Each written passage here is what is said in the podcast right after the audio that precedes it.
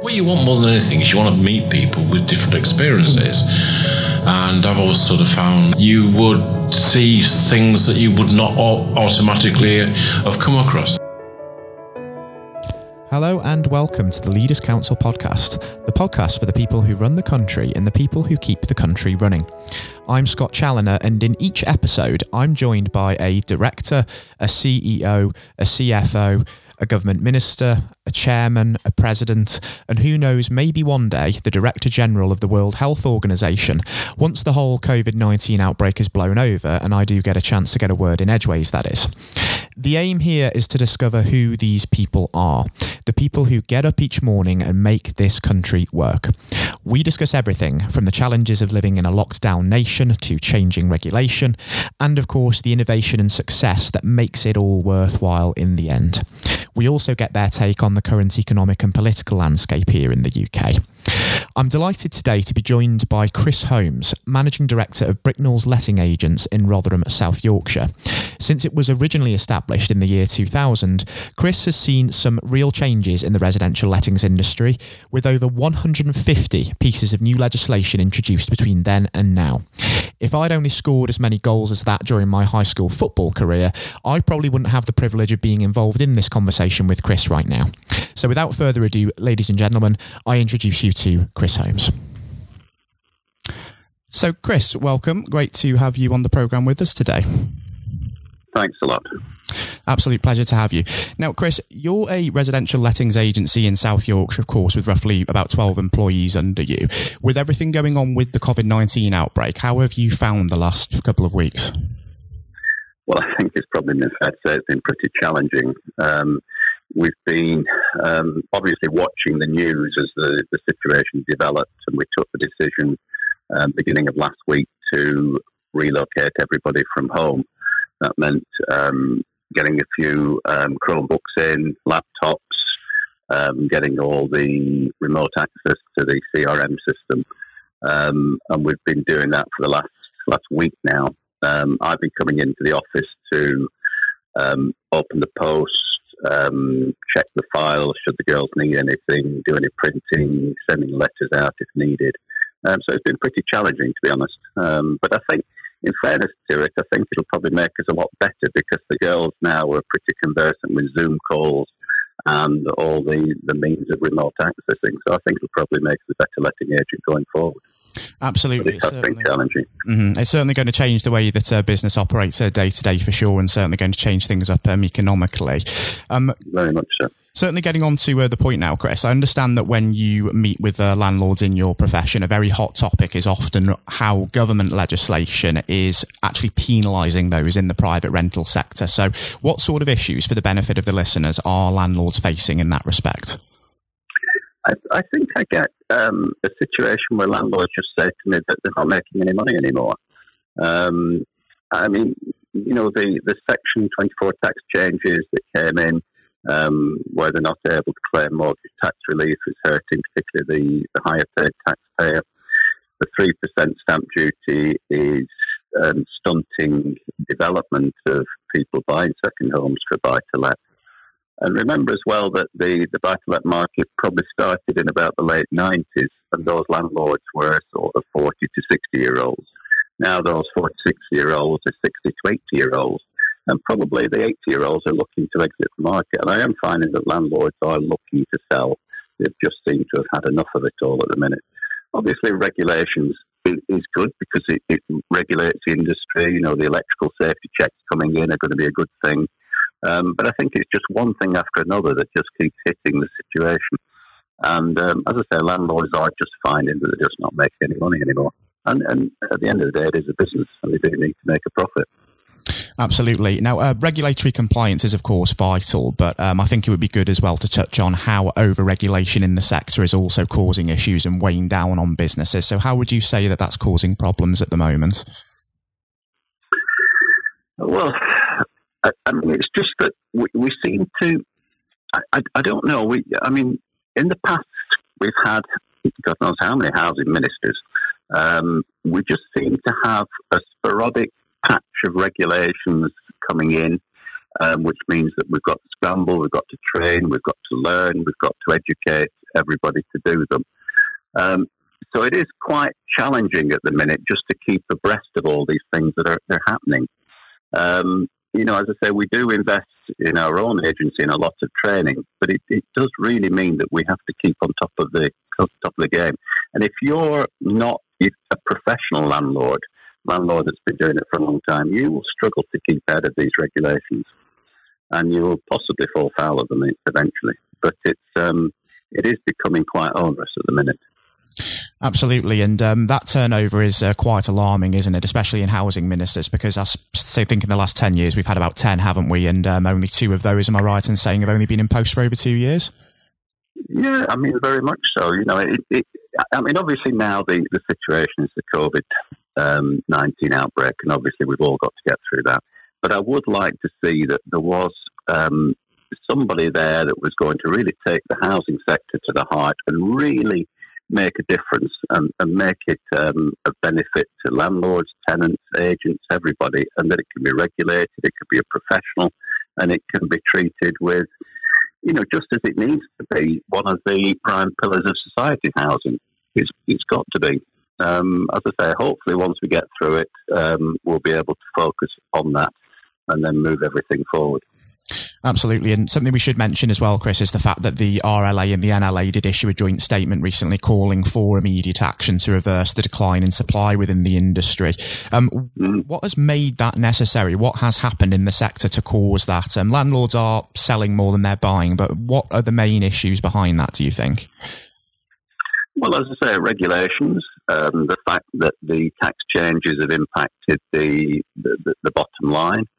Um, you know, at the end of the day, landlords do need to make a profit.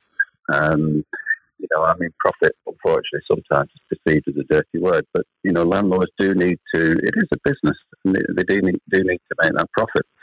The, obviously, the, the regulations coming in, um, the demands of tenants as well is, is has, has gone up, the expectations. That's why, as I say, it, it needs to be a balance to everything. The, the, the, the landlord and tenants' expectations all need to be balanced. And that's why, you know, if we could really get this housing market sorted out um, so it was a benefit to everybody, it would make a lot of sense. Um, but as I say, at the end of the day, it is quite onerous being a landlord. And some, people who are not professionally minded in that respect are, are, are wanting to get out. We are seeing lots of sales of, of rental properties going forward. For sure, and um, it seems to be the case that there's far more confusion around the sector than confidence at the moment. I think that's fair to say as well, isn't it? Especially with confusion yeah. about compliance levels, but also that discussion yeah. around Section 21s as well. Yeah, I mean, I mean that's that's obviously something that, that's at the back of people's minds. Um, you know, the ability to get access to your property as and when required, and, and if they abolish Section 21s which, okay, is, is possibly a good thing, but they do need to be able to make it so that the access is attainable through courts. I mean, they did talk about doing um, a particular housing court that was going to fast track things, possession issues through the through the um, through the courts and things. But whether that will happen, I don't know. As I say, everything at the minute is all on hold for this COVID 19. And I just wonder how long it's going to be before things really get back to normal. I mean, hmm. the um, the medical people were saying six months, I suspect, by the end of the year. And maybe things will get back to normal and things can be talked about again in the housing sector. Yes, absolutely. Um, tell me, in your view, uh, Chris, um, is the industry as a whole as well viewed through the lens of the London bubble, would you say? Yeah, very much so. I think. Um, I mean, here in north, and South Yorkshire, um, our rents are in well, particularly where we are. Our average rent is five hundred pounds a month, five hundred four pound a month. Um, far cry from London. So you can imagine once you take any agency fees out, if you take any mortgage things out, there isn't a lot, a lot left. Um, you know, it's and I do think that um, the whole um, housing policy is driven or perceived through that London bubble. Um, we're, we're far far a different place than London in the north here, very much so. Rents are a lot less. Um, salaries are nothing compared to the south. it's a far different place.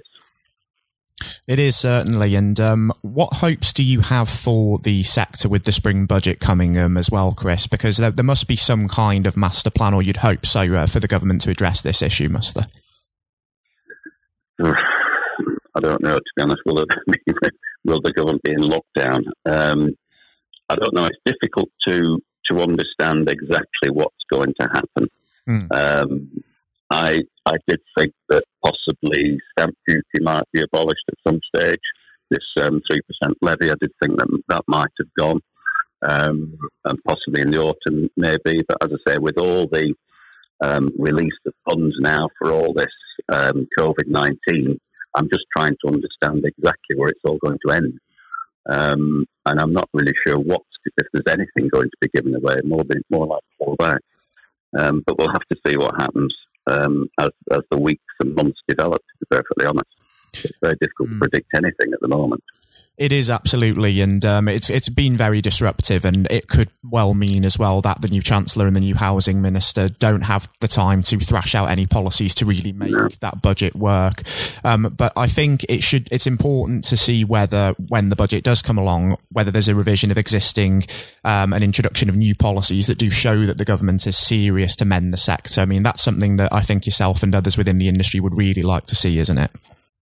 I think if, if we, you know, got uh, the housing minister really took it to his heart to actually converse with um, people in industry like the RLA, NLA, um, agents, you know, agents in towns, got out and, and met people and understood at the grassroots level what is happening, and then took those um, conversations back to Westminster and really thrashed out some common sense policies that enable the industry to thrive and move forward going, going for the next decade.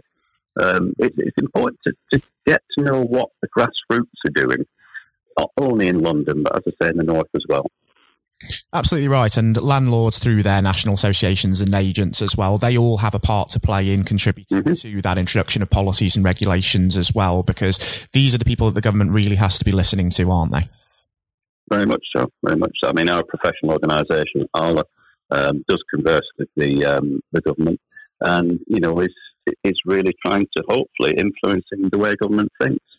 Um, because as I say, it is a balance. Um, you know, it's not just a vote catching thing to get the tenants on side. You need to bring the landlords as well, and it needs to be a balanced approach to the whole housing policy. Yes, it uh, certainly does. Now, um, Chris, this um, podcast is very much um, all about um, the topic of uh, leadership as well, and we've talked a little about a little bit about already the challenges that you've had trying to steer um, your business through the uh, the COVID nineteen outbreak. Um, but also at the government level, we've seen some very contrasting approaches to addressing the outbreak at the same time as well. So, for example, if you look at Xi Jinping in China, if you look at Giuseppe Conte in Italy, they were very proactive in putting their countries on lockdown quite quickly, whereas it's taken us quite some time here in the UK to impose such measures. We've taken very much a less hands-on approach. We've had procedures in place. We've had money there, but in many ways we were just waiting to see what happens for the first few weeks. Um, if we take that sort of away from times of crisis and taking that away from politics as well, in an everyday business context, what would you say your leadership style errs more towards, Chris? Do you prefer to just jump in straight in, get on top of things, or do you tend to let things play out a bit, see how matters develop, and then take any action that's necessary? Well, I think our first priority was the, the safety of our staff, to be perfectly honest. Um, and that meant that we were needing to um, lock down the office, uh, get people working from home. Um, we're very conscious of the um, financial implication, employment implications of our tenants, and that they possibly have problems in respect of making rent payments. So we, we are very amenable to help and assist in every which way we can, and we're prepared to listen. I think communication is the key. Um, we've sent letters out to our landlords. Um, anybody of our landlords that are 80 plus or 65 plus or needs help and are housebound, then we're here to help. Um, it's very much it's it's a community project at the minute. Um, we are a local letting agent in South Yorkshire. Um, we have tenants, we have landlords, and we have staff, and we all need to be communicating with each other. All the girls are on a Zoom call at nine o'clock in the morning Mm. and see what we've got. I'm sending letters out if there's any uh, landlords needing help or tenants needing help. Um, so it's very much um, we're all in it together. Let's how, how we can see we can help each other. Yeah, absolutely. And um, with um, everything that's going on in mind, but also the challenges facing the industry that we've discussed um, already, um, what advice would you give to somebody who is looking to start up a business in your field, Chris? To start up a letting agency or to buy or to become a landlord. Um, to start up a letting agency, or both, even. I think I think it would be quite nice to actually um, hear um, the advice that you give to um, to both of those um, individuals. So we'll start with somebody who's maybe looking to start up their own letting agency business um, to begin with. I think I think it's it's very difficult um, at the minute to to start up on your own to organically grow. I think if you were looking to start a letting agency business, I would look to acquire a letting agency business Mhm. because I'm sure that agents, just like landlords, some of the agents um, are feeling the pinch. Um, we've obviously had the tenant fee man. Um, letting agents with possibly a portfolio of about 100 properties um, might struggle, you know, financially. Um, and it might be that this is the final straw now, this um, COVID 19. And it's possibly, I would look to try and acquire somebody um, rather than try and set up right from, right from scratch. Mm. As a landlord, um, again, there are landlords looking to exit the market. There are investors looking to enter the market. Investors are always looking for the um, below market value price, um, which isn't necessarily compatible with what landlords want to release it for. But there are bargains to be made out there. Um, you know, as I say, we, we do sourcing um, agreements where we look to source properties for investors um, that are good buy to let properties. So, yeah, I mean, there is there is opportunities out there um, to be a landlord. Just be aware of the regulations, and you know, ideally tie up with a good agent that will be able to guide you through all the pitfalls. Mm. Not easy out there. Definitely not, Chris. Um, but what you did bring up there quite interestingly was also the uh, the ban on uh, letting fees as well, and that's something I think Mm. we can talk about for the benefit of the listeners, especially because we've heard um, sort of data from the likes of Belvoir, for example, larger um, letting agents here that they've essentially managed to shrug it off and they're doing quite well. But for those smaller operators within the industry, that may not necessarily be the case. No, I, I think if you're, I mean, if you have, if, just imagine, do the numbers. If you have a portfolio of a hundred properties and your average rent is five hundred pound a month, um, then you're not bringing in a lot, an awful lot of income to pay for an office, um, possibly a salary, um, and there isn't much left. Um, you know, so it does hurt. That's why I said earlier that you know people perhaps perceive everything through the London bubble, where Mm. rents are substantially more. Um, whereas, you know, in South Yorkshire, the Northeast, the Northwest, um, we don't live in that bubble. And, and it is hard to make money, very hard. And, and you have to watch your costs, you know, really watch your costs and trim your costs and review your costs every minute of every day to make money. Absolutely. So the key for landlords, um, especially in terms of retaining them within the sector, is very much making sure that they do have a return on, on their investment, isn't it? Basically. Oh, yeah, yeah, without a doubt. Otherwise, there's no point doing it. Um, no point doing it. Yeah, absolutely. Um, now, um, Chris, um, we've obviously talked about the uh, the COVID nineteen outbreak, and we've talked about um, good and effective leadership um, directing through that, especially um, within your industry. Um, with that in mind, do you think that good and effective leadership on a business level, especially, is as celebrated as much as it should be in this country? Because when we think of good leadership, when we look at political figures, we look at celebrities, and these are people who are very much in the public eye, very much receive praise and criticism as due. But at a business level, quite often, good and effective leadership goes uncredited. It goes unseen, doesn't it? Um, well, it's what we do. I think it's um, you know, I mean, being a leader of a, of a business. One, I mean, certainly in lettings, the only thing that we have is our people. Um, you know, and that's why we we invest heavily in our people. We invest heavily in training, um, looking after them, making sure they're abreast of everything. Um, and it's so important to be able to to support them in times like this to make sure that they're, they're safe um, and that they're, they're, supported in all the things they need. Um, as I say, I'm in the office now. Um, if they need a file out of the thing, then I'm here to do that. Um, but it's what we do. We have to do it, um, and particularly now, it's um, it's so important to get through this, this bad time. It certainly is. Um, I'm going to just go back to um, also your uh, review article um, as well, Chris, because for those who haven't read it, I think um, you mentioned in that that you'd seen a lot of real changes between starting in the industry and now. I think there's over 150 pieces of new legislation that have come into the sector in that mm. time. Um, when you were starting out within the industry, did you imagine that you would have to grapple with such difficulties? Um, no, I don't think I don't think anybody really thought that too far ahead. To be perfectly honest, I think it. Um, yeah, I, I, I, don't think anybody thought that too far ahead. Um, but it's certainly um, you know gas safety and all these things are, are, are, really important things to to do. I mean, the, the things that I, I I still have a little bit of an issue with is why don't we put carbon monoxide um, detectors on, on every property, irrespective um, and obviously the electrical safety checks as well, um, which which hopefully are going to come in make a lot of sense. Absolutely, um, because you also say in uh, the piece as well, uh, very specifically, that all of that regulation is in itself a good thing and it's very, very long overdue, but it is very much getting landlords entangled in bureaucracy, really, isn't it? Yeah, but you know, we we are letting agents, we are professionals, um, and, you know, in many respects, we're proud of what we do. Um, we want to get it right. Um, so for me, you know, I welcome the regulations. Um, as I say, I do think that, you know, sometimes they're somewhat disjointed.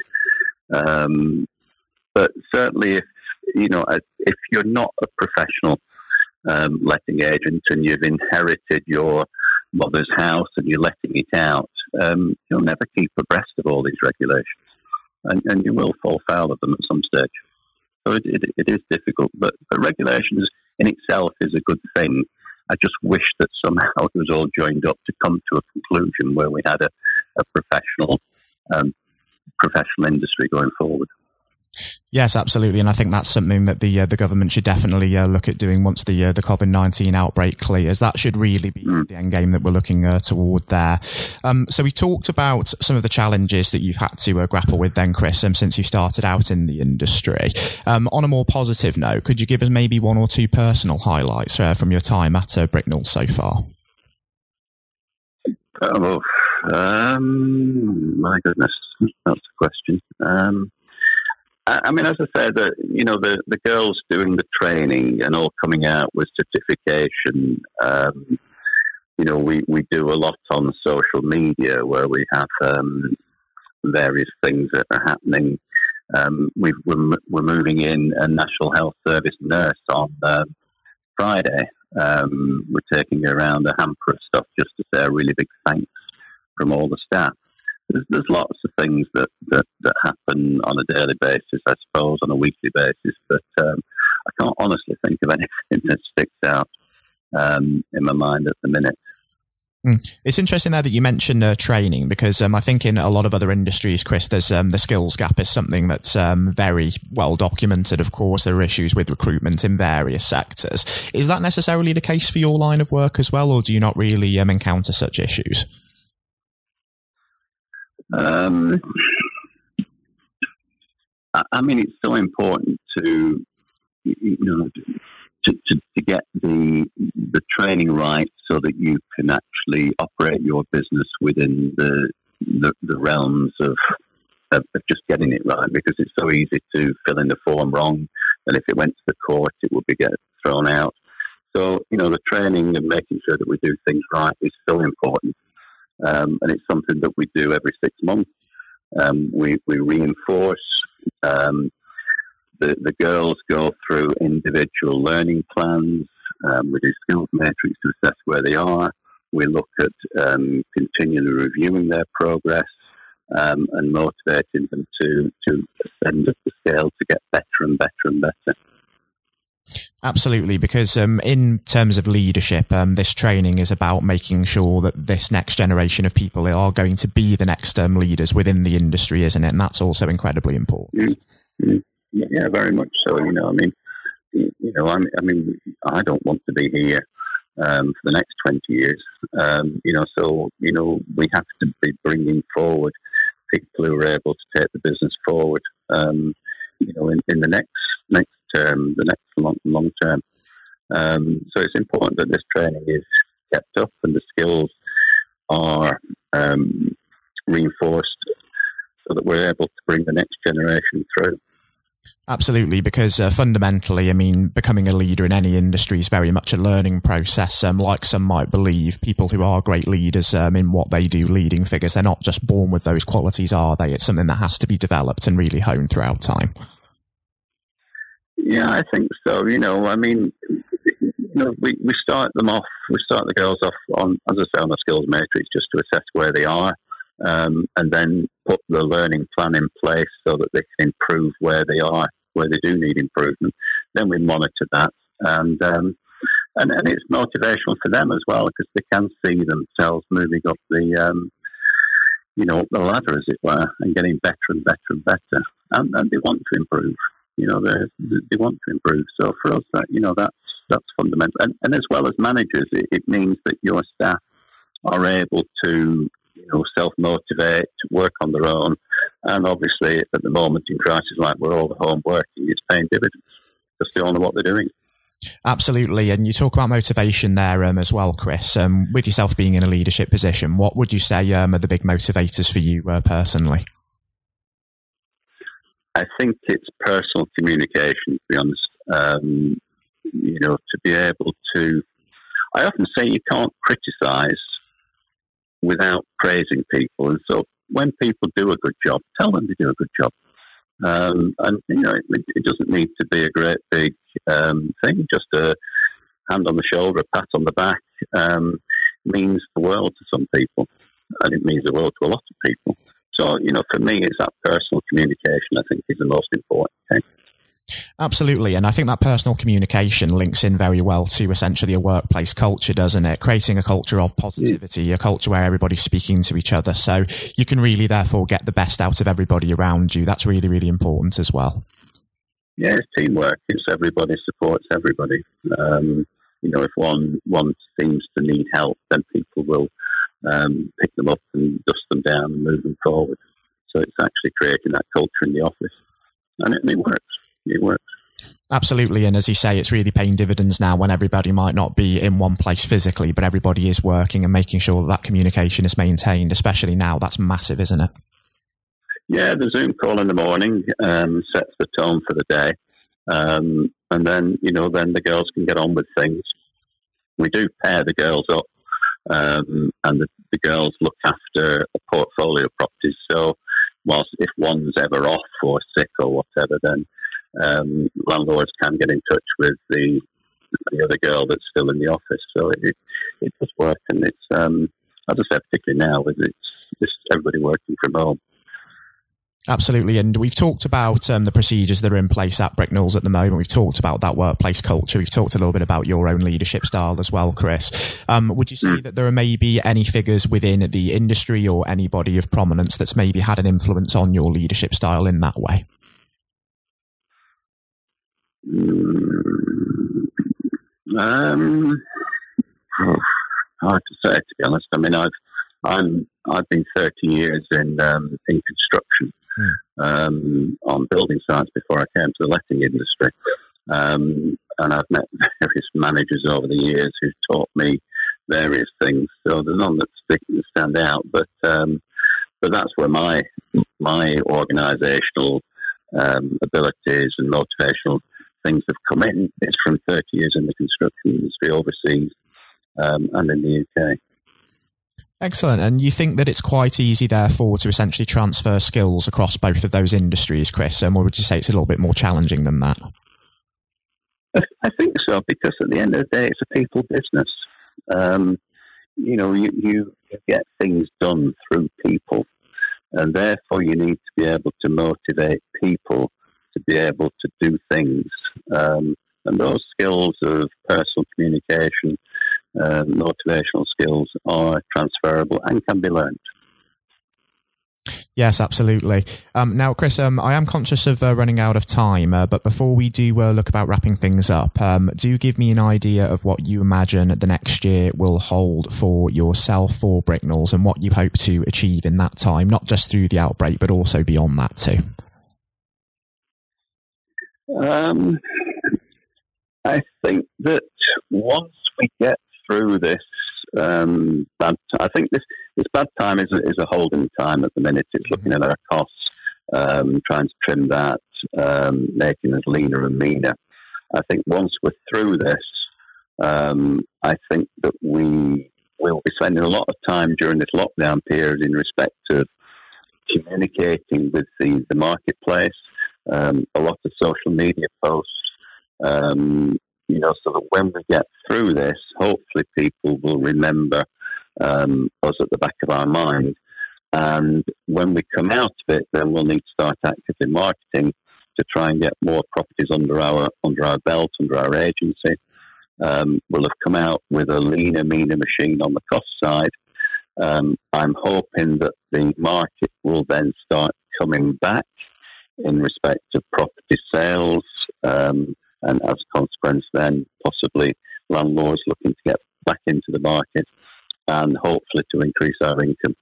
See what the government come up with um, in respect of the autumn statement, um, and, and let's see, let's see, let's just get through it and see where we are. But we will be concentrating this lockdown period on lots of marketing, looking at our costs, um, so that when we come out of this, then we're, we're ready to go out of the blocks at a rate of knots.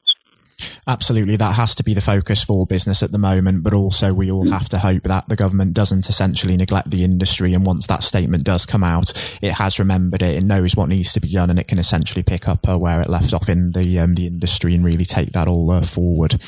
Um, Chris, um, I have to say it's been really insightful and also an absolute pleasure having you on the program and learning from you today. And I think it would also be fantastic to have you back on the program in a few months' time just to see how things have panned out and look at all of this retrospectively. So once again, thank you so much for taking the time to uh, come on today and speak to myself and also share this information for the benefit of the listeners. Many thanks. Thank you. Absolute pleasure, Chris. I hope you all enjoyed my interview with Chris and especially learning more about the challenges facing the sector and how the whole team at Bricknells Letting Agents continues to raise standards. Now, if you've not heard it before, coming up is Jonathan White's exclusive interview with England's hero of the 1966 World Cup, Sir Geoff Hurst.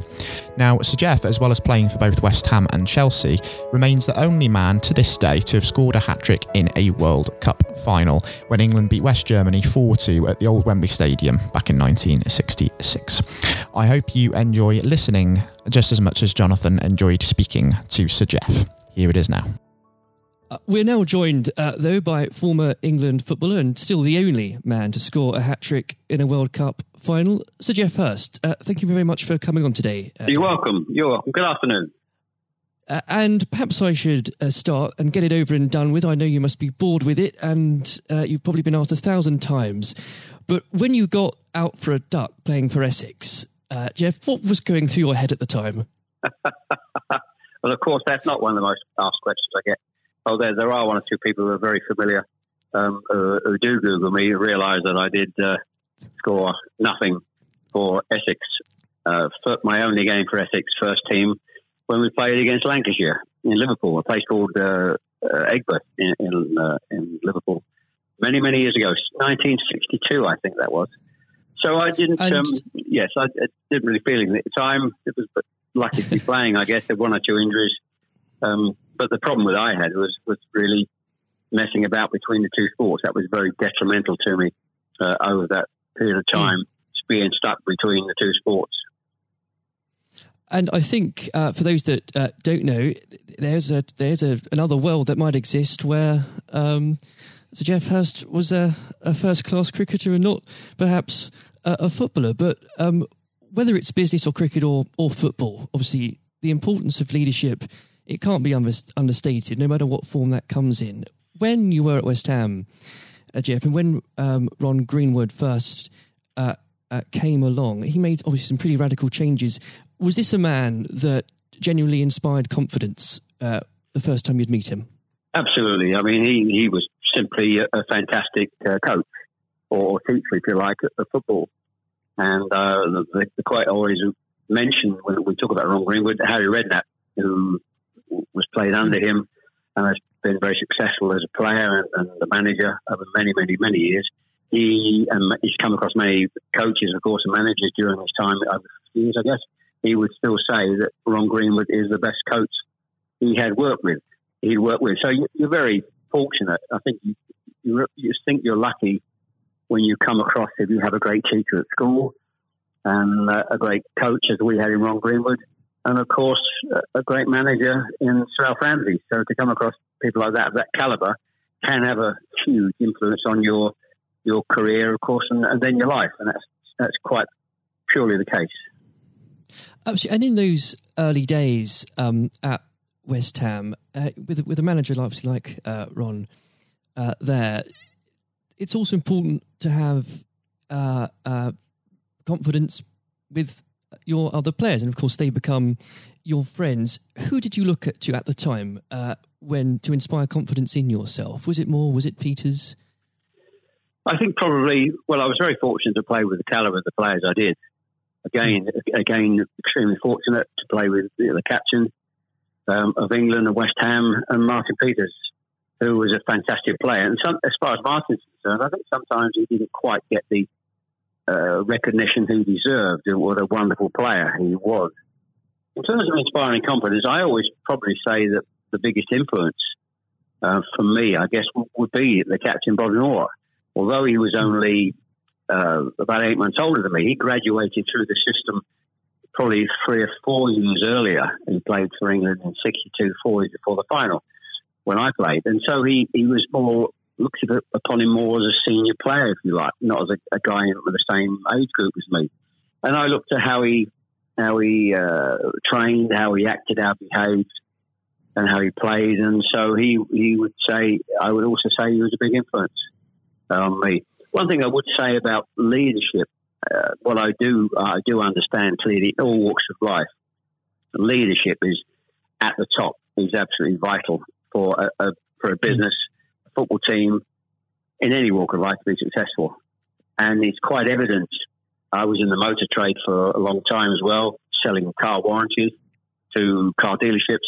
And you could almost tell when you walked into the business, uh, in a, many of the car dealerships, you could almost tell from the moment you walked in by initial reaction, people came and welcomed you, that the business was well run or conversely not well run at all.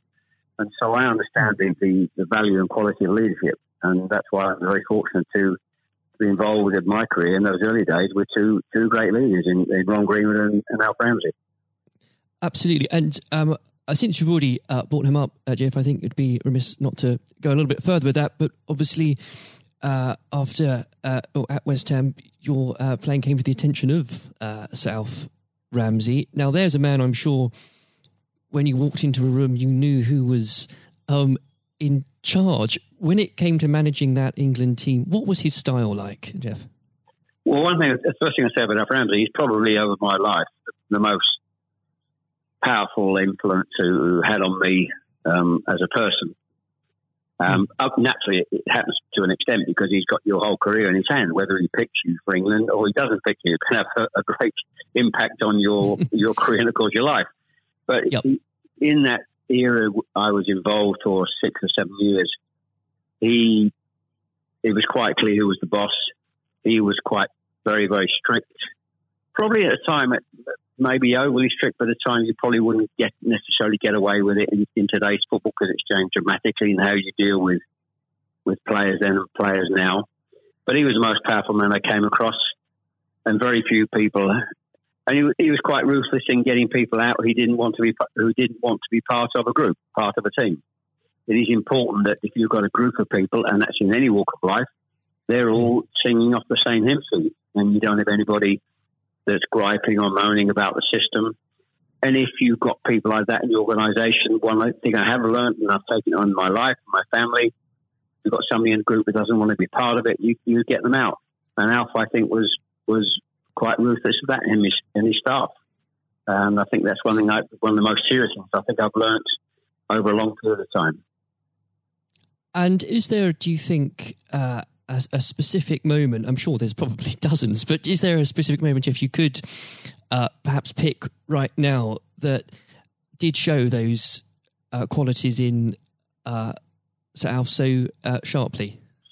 Yes, I think for, for me, certainly, um, I think there are instances of players who you thought would, would be in the team or certainly in the squad, and surprising they were not. There was no necessary reason for it, but looking mm. back, I do think perhaps they were people that Alf didn't think wanted to be part of a group. Um, so that that's that's for me. In terms of my personal view, I think that it looked prior to the um, World Cup that I was going to be playing um, it only a few games before. I was I was playing, and I played with Jimmy Greaves in the game against Yugoslavia only a couple of months before the final. And it looked at that stage as if I was going to be, be playing in, in, the team. But uh, in a couple of friendly games, more friendly games before the final in Poland and uh, uh, Norway, I think, in Denmark, mm. I didn't. I played two of the four games, and I probably didn't quite replicate my my form that I'd showing at West Ham and in the early couple of games for England. And he he left me out in the first game of, of the World Cup against uh, Uruguay. He started off with Jimmy Greaves and Roger Hunt. So. I, I, had an impact of thinking I at that stage I, like I was going to play, and didn't start because of just a lack of form. I didn't play quite well enough to justify my position. And somewhat fortuitously, I only got back in the team because of a, a nasty gash to shin um, on Jimmy Greaves' leg. And I think what you've said there, uh, Geoff, actually does sum that up really well. And more than that, whilst it's important to have that someone in charge with those qualities, it's almost useless if there isn't a strong and unified team behind them. And there really must have been moments, maybe there weren't, but uh, let us know in that 66 competition, the prolonged pressure on all of you, you know, the weight of a nation, did it get to you? Oh, not for me personally, no. I, I think, and I don't, uh, not for me, not for a second. I think mm. I was just happy to be, you know, be involved in the squad initially. Uh, not at all. I didn't, you're not aware of the magnitude of the occasion, really, looking back out. Mm.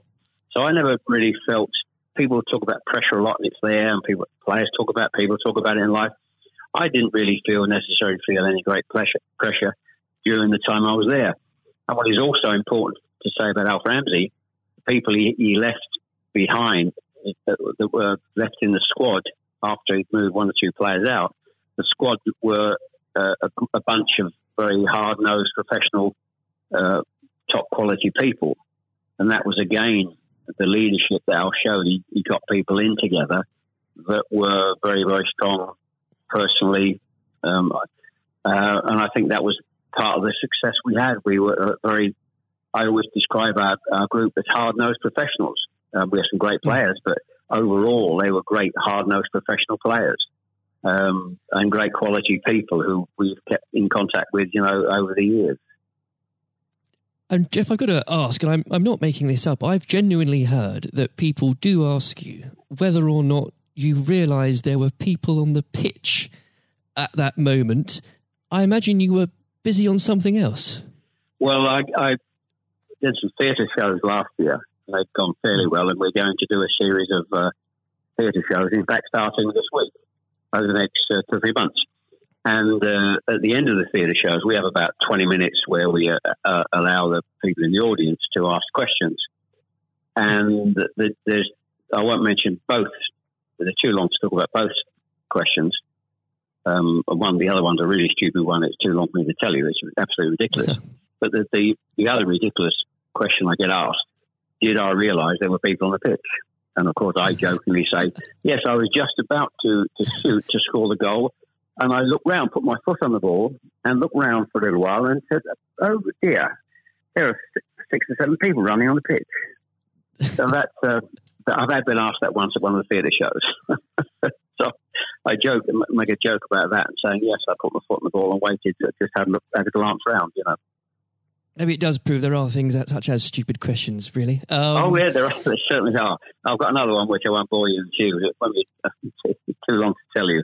Uh, I was in a Jersey or Channel Line, Jersey or Guernsey, uh, two or three mm. years ago, and most stupid, irrelevant questions, absolutely nothing to do with football whatsoever, which uh, was absolutely. But I can use that now because it, it is quite funny. well, maybe another time then. But we. Um, uh, well, you want me? I, I can tell you if you want. You want? You got time? I can tell, I tell you if you want. Geoff, go on, go. On. I think I, it would be silly if I said no at this point. Okay, so I was uh, doing a, a, at a dinner in in the Channel Lines, three or four hundred people, black tie dinner, uh, guest of honor. Mm. And this occasion, I was speaking for about twenty minutes, then allowing uh, questions from the audience at the end of the evening. And there was usual football questions, and then all of a sudden, I heard a, uh, somebody at the back who who asked a question. I didn't quite hear what he said. He didn't have the microphone with him. So I said, I didn't hear what he said. Can you please give mm. this chap the microphone so I can hear clearly what he said? So the chap had the mic and he said, When a turtle loses its shell, is it naked or is it homeless? Right. what, what a question. What a question. Uh, well, I think that would be in, definitely in the stupid category, wouldn't it? So we had a laugh about that. Uh, uh, well, uh, and we, you've got to have a patient of a saint, I think, sometimes to put up with things well, no, like that. But then again, I found it amusing. I just found it amusing. In fact, some of the audience found it highly amusing as well. So it did. Uh, um, it did make again, laugh that day. If you can put up with my questions, you can probably put up with uh, anything. Um, but there, there, would have become a point, though, um, Geoff. I think um, you, you were a young man when obviously this happened when you must have realized that people, teammates, began looking at you for leadership. Um, is that something that occurred to you, or did you just realize that by by one way or the other, people actually begin to look up for you for inspiration? Well, possibly. That's never really struck me until you've actually mentioned it now. Quite frankly, it's a new a new question. Mm. Does anybody look up to me I'm sure perhaps uh, there are there are people who pay you compliments of, of uh, fans of, of, West Ham and, uh, Stoke, and of course in, uh, England fans who um, I, I, think probably it would be very immodest of me to to suggest that I, I, felt that somebody was looking to me for inspiration. Um, you, but, you don't but, uh, have to, but I will. Uh, well, um, it's, it's, okay for a third party to do it. Uh, perhaps, um, perhaps that may have been the case over the years. Uh, people look at you, and um, uh, maybe uh, it has a, helpful effect. but I do think you, you, how you behave and set examples on and off the pitches, people must realise that that's, that has an influence. How you react and behave mm. to, to situations on and off the field surely probably has an impact to younger players coming in into the team latterly. Um, yeah, and and with that, looking at um, uh, football today, uh, is there anybody that you think, particularly on the field or the sidelines, that strikes you as someone with um, those qualities that you could identify in a in a natural leader? Um, well, a play, current players, you mean? Oh, players, managers, anybody that uh, you look to today, really? Well, I think some of the outstanding. I think the, the, the best example about a, a leader and at the moment is is, is uh, Klopp at Liverpool.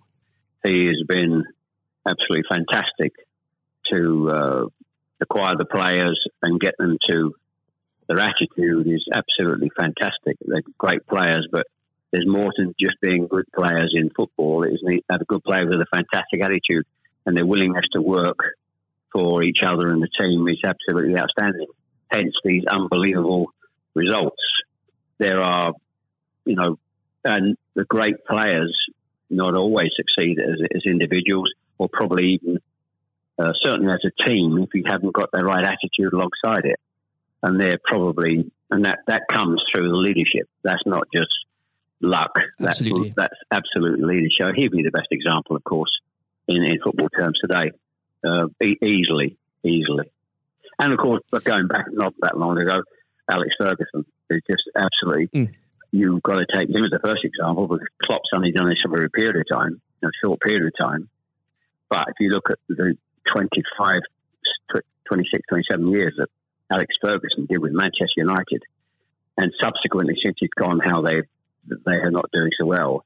He's the best example of management I've seen. We've seen we've probably ever seen, and I don't think anybody will see the light of that kind of leadership again. It's absolutely astonishing, astonishing.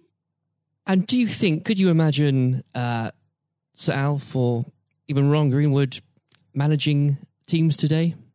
Yes, I think so. I think yes, uh, no, mm. no question at all. I think they uh, Ron Greenwood. Yeah, well, the, the answer, straightforward answer is yes. Um, That's a good they, answer. the straightforward answer is yes. I can elaborate as much as you want, but the straight answer is absolutely categorically yes. Uh, and with um, and I know uh, if we could talk about this probably for the next hour or so, but um, I'm conscious of the um, time. Um, looking um, back uh, through your um, playing career, perhaps especially um, your time uh, for England, who was it uh, that struck you more than anyone else on the pitch uh, that displayed qualities of not just leadership but uh, companionship and and level-headedness that you think that have stuck with you all these years later? Well, I think we were, I was very fortunate, and I wouldn't pick any one player out. I think looking at that, so many, yeah, so many, and that's why we were successful because we had so many um, showing all those qualities that you just mentioned uh, throughout the team. I think that that was outstanding, and uh, uh, and it's an opportunity to talk about uh, all of them in, in, that breath. And there was nobody. And I'm going back from an earlier earlier question for me, the um, all hard nosed professionals, good good teammates, mm. good socially, and that's why we kept in touch with each other on our golf days every year uh, up until about five years ago. Of course, with, with the uh, sadly dwindling, yes. dwindling numbers, we we still got on. Our wives got on with, all together. All those years later, it didn't just finish after '66. that reunion, that camaraderie, that team spirit, mm. um, getting on with each other lasted for, for a long, long, long time. And I wouldn't and when it, when you put those those questions and how you categorize those, I would pick every one of the eleven players um, who you put in that category that were like that. There was nobody else; they were all outstanding, and I think that was a big part. I can't stress how big Absolutely. a part that was. And I've said that many, many times for the success of the team. We have some great players. It, we have some great players, of course, but without the attitude alongside that, going back to an earlier question, you we wouldn't have been as uh, ultimately ultimately as successful. Exactly. Without that, you, the, the the whole will never be greater than the sum of its parts. But with it, yes, the word is, the word is showed, team. The word is the word is team. Absolutely. And I always use the word team when I talk. Sometimes uh, together, everyone achieves more, and that that's the same in any walk of life. That, that's fundamental. And uh, lastly, uh, Geoff, looking if, if you were to uh, give advice, and whether this is in sport or business or indeed any other walk of life, what would you identify, if you can, as the key tenant uh, that you can't go without in terms of leading a team, no matter what that team is? Single mindedness, uh, single mindedness, dedication, dedication to the job. Um, thinking about that that that role, that job in leadership all the time. It's a huge part of your life. It, you, I don't think you can switch off when you're in, in business at the top level or sport at the top level. You may, you know, have a, have a couple of weeks holiday, but I'm even sure if, if these top managers and lead, leaders in all walks of life are away on holiday on a beach somewhere warm, I'm sure there's not uh, there's, they will not switch off for, for two weeks um, and completely uh, not think about their role as the boss of an organisation. And I think that's you're completely focused. You're always thinking about uh, things, thinking about improvements, and it's just dedication and uh, uh, tuning your life to being successful. Excellent. Well, Geoff, on that point, thank you very much for joining us today. You're welcome. Good to nice to have a talk about this and just go over the go over the past and just uh, refresh my my own memory about the quality of the players I grew up with. Excellent. Uh, another time, uh, it would be great to talk again. Thank, thank you, Jonathan. Thank you. As always, it has been a pleasure both listening to and learning from our guests. I and Jonathan hope you all enjoyed listening, and until next time, myself and Jonathan are off to the Westminster Arms to raise a glass to raising standards. Or at least we would be if all of the pubs weren't closed as a result of the outbreak. So unfortunately, Jonathan's front room will just have to do for now. Goodbye.